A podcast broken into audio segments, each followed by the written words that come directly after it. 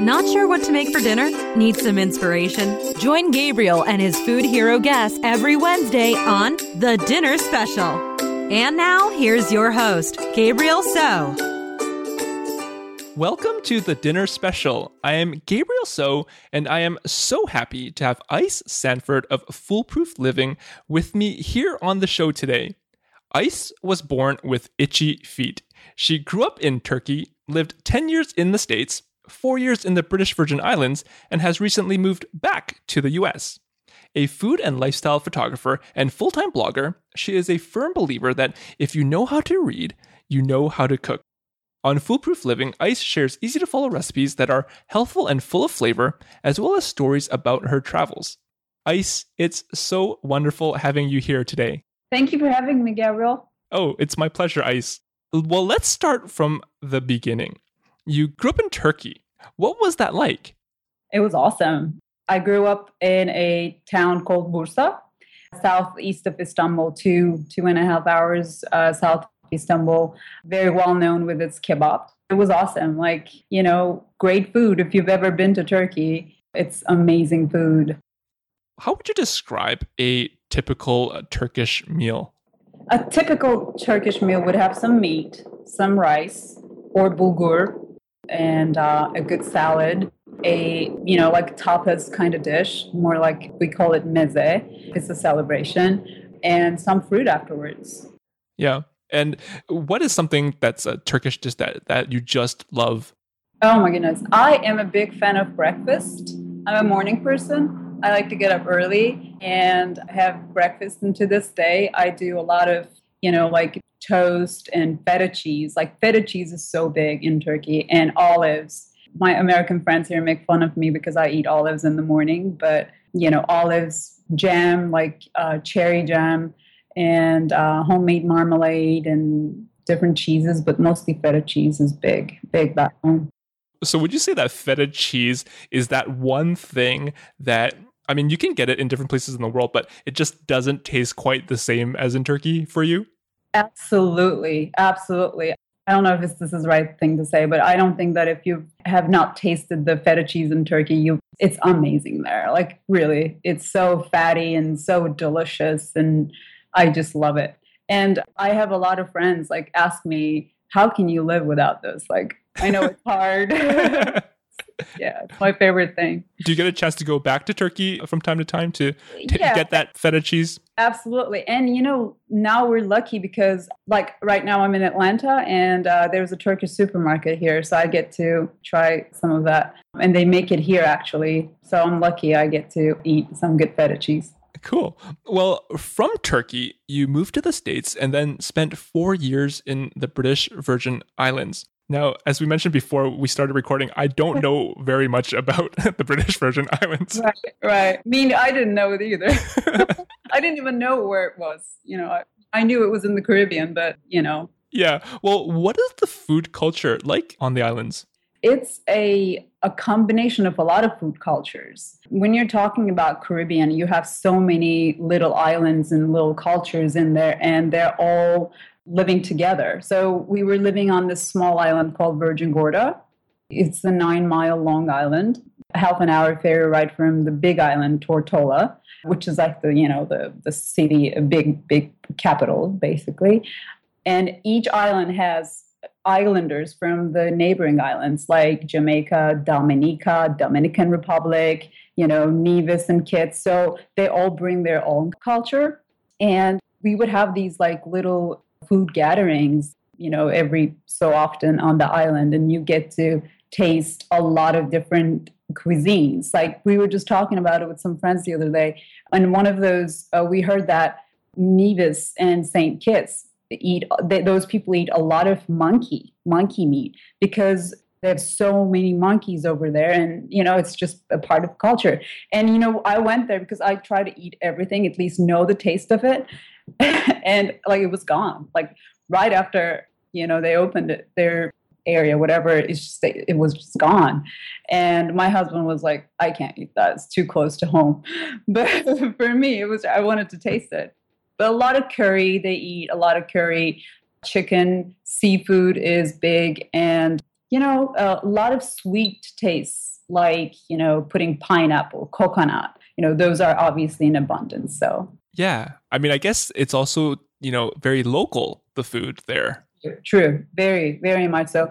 The island that we were living living on in particular wasn't a very they didn't have any food of themselves like they weren't growing anything because the soil was not that good but the neighboring islands especially like islands like Dominica, Dominican Republic, we were getting a lot of food from those places. Right, right. Well, did you notice any differences or similarities in how people in, in Turkey, the US, and the British Virgin Islands approach and share food? Oh, yeah, absolutely. Well, as I was growing, I was very involved in the, you know, the cooking part of the, you know, our daily life. Like my mom was working and I would come home from school around 4 4:30 and I would like just literally go into kitchen, start prepping the salad and then my mom would come and like she would start cooking.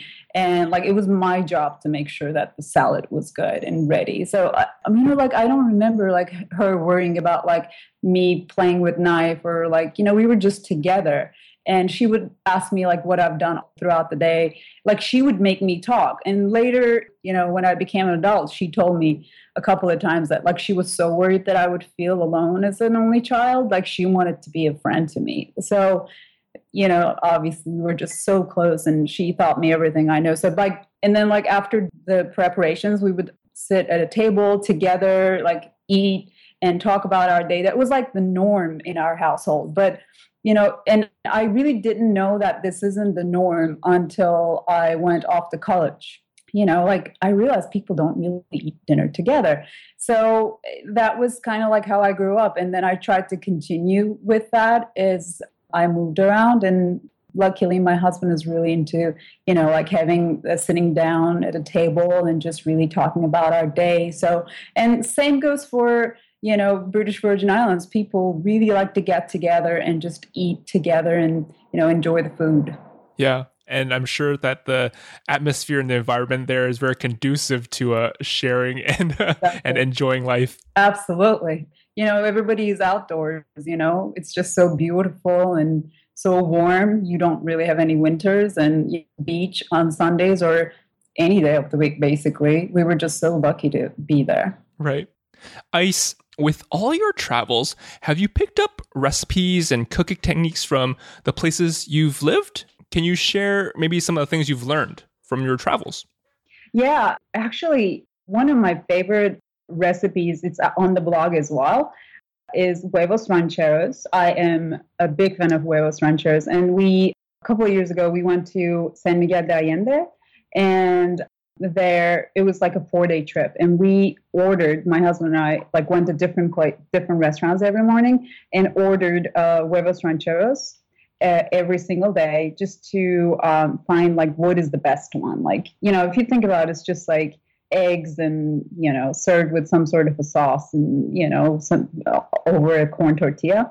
But this one place called uh, posada corazon a small inn in the heart of the city had the best, like absolutely the best huevos ranchos because the um, the cook made this pasilla sauce, chili sauce, and it was just phenomenal. She didn't speak English, and I didn't speak good Spanish, and we tried to like really, you know, like communicate, but it came to a point where it was just like not working. She was trying to show me what she used and stuff, but then I went to the hotel and made the person at the front desk call her and get the recipe, and since then it's like our favorite favorite dish and I share that on the blog. So I think that would be a really good example. Yeah.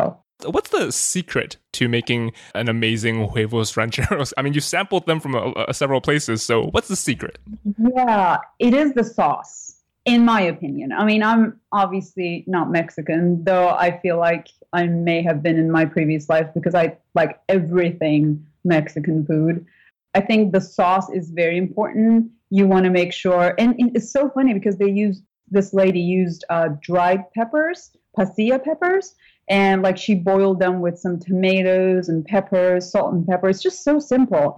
And then, you know, she put it through a blender and, you know, just it's that simple. It's not really that much of a difficult thing, but it was amazing. And I've had a lot of people make that recipe and nothing but like amazing raving results. And if you're looking for a good Mexican huevos rancheros, obviously it's Mexican, but if you're looking for a good recipe, I highly recommend that recipe. It's just phenomenal. Cool. Well, from a place where you've lived or maybe traveled to, was there a dish or food that took a little bit of getting used to, an acquired taste that maybe now you cannot live without? It's actually in Chicago. Chicago is one of my favorite cities because my best friend lives there. There is a place called Gilt Bar, and they have bone marrow, this like beautiful bone marrow they roasted. And, you know, I knew about bone marrow. I mean, it was just like, you know, bone marrow, so what? But this thing blew my mind. they served it with some red onion jelly. It's unbelievable. I mean, I know a lot of people are vegetarian and it may be may not sound that good, but this dish was amazing to me. So I've I've been thinking about creating a recipe with that. It was just phenomenal. So I I just didn't know how good it tasted. So yeah, bone marrow is is pretty special, and, and I think relatively recently it's become a bit more popular to have bone marrow. I guess at, at restaurants. Right.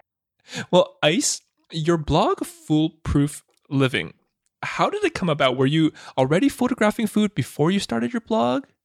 Not really. After we moved to the British Virgin Islands, I struggled a little bit. And I thought I could find a job as a hotelier, but in those small islands, business work opportunities are very limited. And when there's a job, it's for their own people so my husband was working all day long and you know he would come home late. I was at home by myself and you know my mom and i would talk during the day. You know like we were on skype we would talk and you know the first six months was wonderful. You know i would go to the beach read books and you know enjoy you know being a housewife and like the, the gorgeous beaches in the world and and but then after a while it's starting like okay what am i doing? And you know we put that idea uh, on the table where i would go to like Miami or Puerto Rico would work a little bit. And I was telling this about this to my mother, and she said, you know, over my dead body. I'm like, what does that mean? Because, you know, couples stay together, live together, stay together, play together, stay together. And I was like, whatever, you know, mom, we're adults. And uh, next morning after this conversation, um, we got a phone call from my dad saying that my mom is not doing well. And a couple of days after that, she passed away. And that was just very hard for me. That um, next six months after that was just just heartbreaking. And it was like a, a wake up call where, okay, I have to do find something and find something to do that I'm happy to do. And, you know, I have to stay here. After that, I couldn't like go somewhere because that was our last conversation and that's what she told me. Like, I'm so glad she did. I, I really am so glad she did because you know that this is how i was like okay i love cooking. I cook for my husband all, all the time. Why don't i just photograph it? And you know i love photography. And you know i was like this unknowing person with a camera all the time you know like growing up. And my father was really into photography so i knew the basics. And you know, and I really like Martha Stewart, and she had like Martha Stewart living. And then I was like, you know what? Why don't I go with foolproof living? You know, maybe I can be a Martha Stewart one day. And that's how st- how it all started. And and I love it. You know, I wouldn't want to do anything else. Wow, that's a very personal story, and thank you for sharing that. Ice. Sure. Do you have? You mentioned that you were inspired a little bit through Martha Stewart Living magazine. Right do you have some go-to sources for inspiration be it you know whether you're making something for the blog or photography inspiration? Absolutely. Oh my goodness. A lot. For food actually good friends uh, blogger friends. I follow uh, one of my really good friends emily the clever carrot. Uh, she's a big inspiration for me. She's like a mom of two and her recipes are written for like busy moms. I love her her work. I also love eva of adventures in cooking. I think her, especially when she bakes, just beautiful. Also, I follow Cooks Illustrated magazine, America's Test Kitchen. I really like what they're doing. I also love like chef books and like, you know, Thomas Keller, Otto Ottolenghi, and, you know, Jamie Oliver, Rick Bayless. I follow them. I mean, I don't find their recipes, some of their recipes all uh, conducive for home cooks, but you know like they use the the best techniques or like things that not not necessarily home cooks would uh, use. So as a food blogger or foodie, I I feel like it's my job to like really share those things with them. Cool. As a food and lifestyle photographer and full time blogger, every day must be so different. Can you share what a typical day for you might look like? Sure. It depends. If if it's a day that I am, you know, kind of doing a research as to what recipe I'm going to make uh, for the blog, or if I'm working with a company, what kind of like you know styling and photography I'm going to do. It's I call those days office days. I would, you know, like whatever is seasonal, I would do a little research as to what I'm going to make, and that's you know when I sit down and like look at recipes, Pinterest, and find inspiration as to what I can make. Also, I spend quite quite amount of time on social media just to kind of see what everyone is up to, and then read my favorite blogs and like you know write for the blog and like those like admin kind of days. And then if it's a day where I am photographing, then it's a whole different day. I start usually early in the morning. Uh, progress of you know making the dish so i start early and and make sure i you know have enough time and good light to photograph. And then you know spend the rest of the day uh, reading through other blogs and just you know trying to get some inspiration from them. Cool. Now when you're writing do you have a specific time of day where you know you're the most productive i guess or most creative? Okay so I am a morning person. I like to get up really early, like 5:36, and like those are like as soon as I wake up, I sit in front of my computer and like try to start writing. But I have to say, it's really difficult to write for me because it's one, English is not my first language, and two, you know, it's a potato recipe. How can I like make that interesting? You know, I want to tell people about the potato, but then I want them to know about me too. So I think, you know, the writing part is my least favorite, but it's necessary. So if I get up early and just like, you know, when I'm fresh and feeling good, if I can write most of the time, those are the easier times for me to write. So yeah, early in the morning. How long would you say a, a blog post takes you from beginning to the end product? I would say like 12 hours at least, you know, from testing the recipe to making the recipe, shopping for it, writing, editing, photographing, editing, you know, making sure it's published through social media and the website and distributed to all the channels. It's a lot of work. awesome. Well, Ice, here at the dinner special, we talk with food heroes about dishes that are special to them and how we can make it at home. Can you talk about a dish or two that are very special to you and that you, would like to share with us? I actually, so the house I grew up and still, my father still lives there, has 12, like uh, in, in our backyard, we have olive trees. And like, you know how in the uh, big fat Greek wedding, there's Windex, you know? Yep. Olive oil was that in our house. So uh, because we, we would, you know, sell our olives or like get some oil made. So like olive oil was a big part of our, my, me growing up. And it was so delicious. I mean, my father still, you know, does that. And you can drink this olive oil. It's so good. And like soap was olive oil, made from olive oil and everything. So olive dishes, olive oil dishes in Turkey are big. We call them like Mediterranean style. So now like green beans are in season. You can just basically saute some, you know, onions and just a little bit of you know olive oil onion salt pepper and then put some green beans in there and just a little bit of salt and a little bit of sugar and cook that. You can eat it like cold, warm, however you want, with just a little bit of yogurt on top, garlic yogurt. So that's kind of like my go to dish in summertime. And then I also love this my mom's beef stew. I call it beef stew starter. Two ingredients one onion and a pound or two pounds of stew meat. Just put it in low heat and for like two, three hours in a Dutch oven you know, like forget about it for three hours and then put it in your fridge. And you can add it to, you know, roasted vegetables. You can add it to pasta dishes, or you can just make a, you know, mushroom tomato sauce. This thing is a lifesaver. I always have it in my fridge. It's just, you know, this beef stew starter is, is my favorite thing to cook. So you can put just any type of meat with onion, I guess? No, actually, my best, you know, like my preference is usually the beef. beef Okay. Like stew beef. Yep.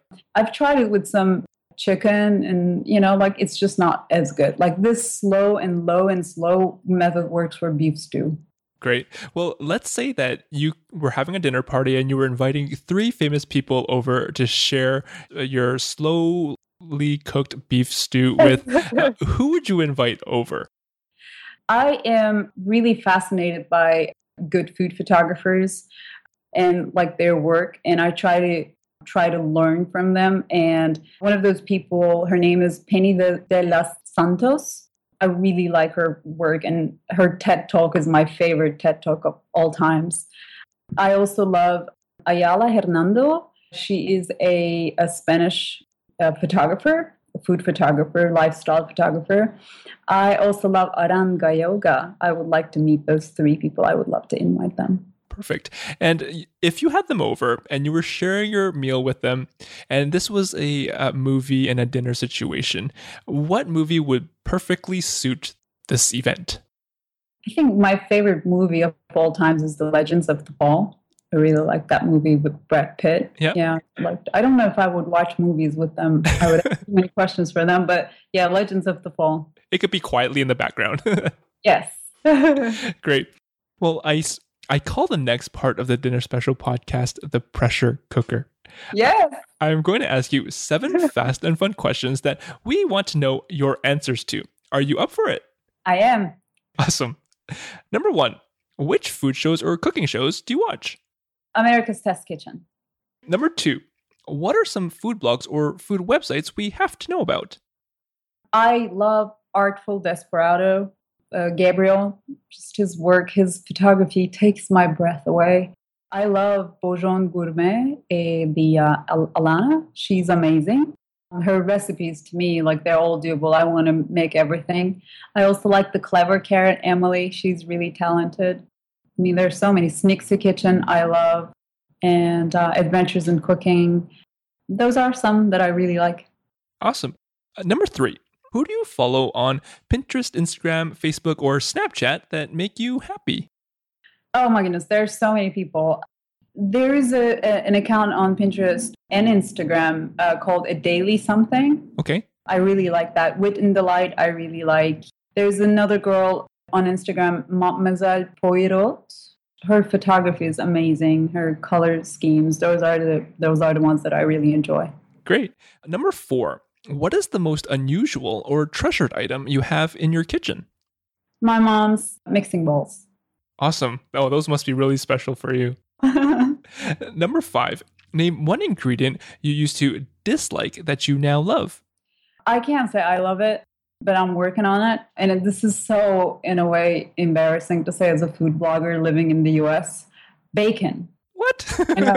Can you believe that? I know. I know. It's because I we didn't eat bacon growing up in Turkey and you know like going back to that like I want to know the taste of everything kind of thing but it's just that smell I can't get used to it. Now I'm starting slow eating you know just pork products in general. Uh soprasadas, prosciuttos like I'm I'm still learning to love it, you know, like slowly but surely because I know there are like so many things you can you know, like the uh, belly, pork belly is obviously big. It's just to me, the smell is something that I'm getting used to. But hopefully one day. yeah, you're getting there. I am. Yes, I am trying. Number six, what are a few cookbooks that make your life better?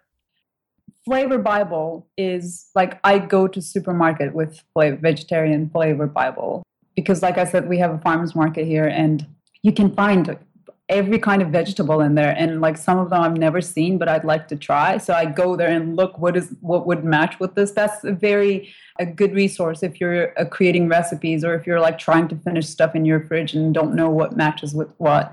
Uh, Cooks Illustrated is a really good resource for me because like if you don't know something just go there and um, look. And then some food blogger cookbooks I think those those gals are like some guys and gals they're just doing amazing job like Seven Spoon cookbook is like a go-to cookbook.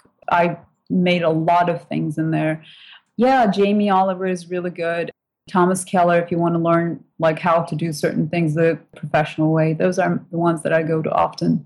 Perfect. And finally, number seven, what song or album just makes you want to cook? I like anything Sia. Lately, I'm like really, really impressed with her voice and just just love it. Sia. Awesome. Well, congratulations, Ice. You have officially survived the pressure cooker. Yes, thank you. Ice, thank you for being here on the Dinner Special podcast with me today. You're on social media. What's the best way for us to keep uh, posted with all the wonderful things you're up to? I um, do uh, update my Instagram regularly as well as Facebook. Facebook is Foolproof Living and Instagram is icicle.sanford. You can find me there. Yeah, and of course, your blog is foolproofliving.com. Yes, it is. Thank you so much, Ice, again for taking the time to chat with me today. I hope you had a good time. I really got a lot out of our conversation, so thank you very much. I did too. Thank you so much, Gabriel, for having me. It's my pleasure. Thank you for listening. Head on over to thedinnerspecial.com for recipes, highlights from every show, super blog articles, and all the wonderful ways to keep in touch on social media. Your culinary journey awaits, so let's get cooking.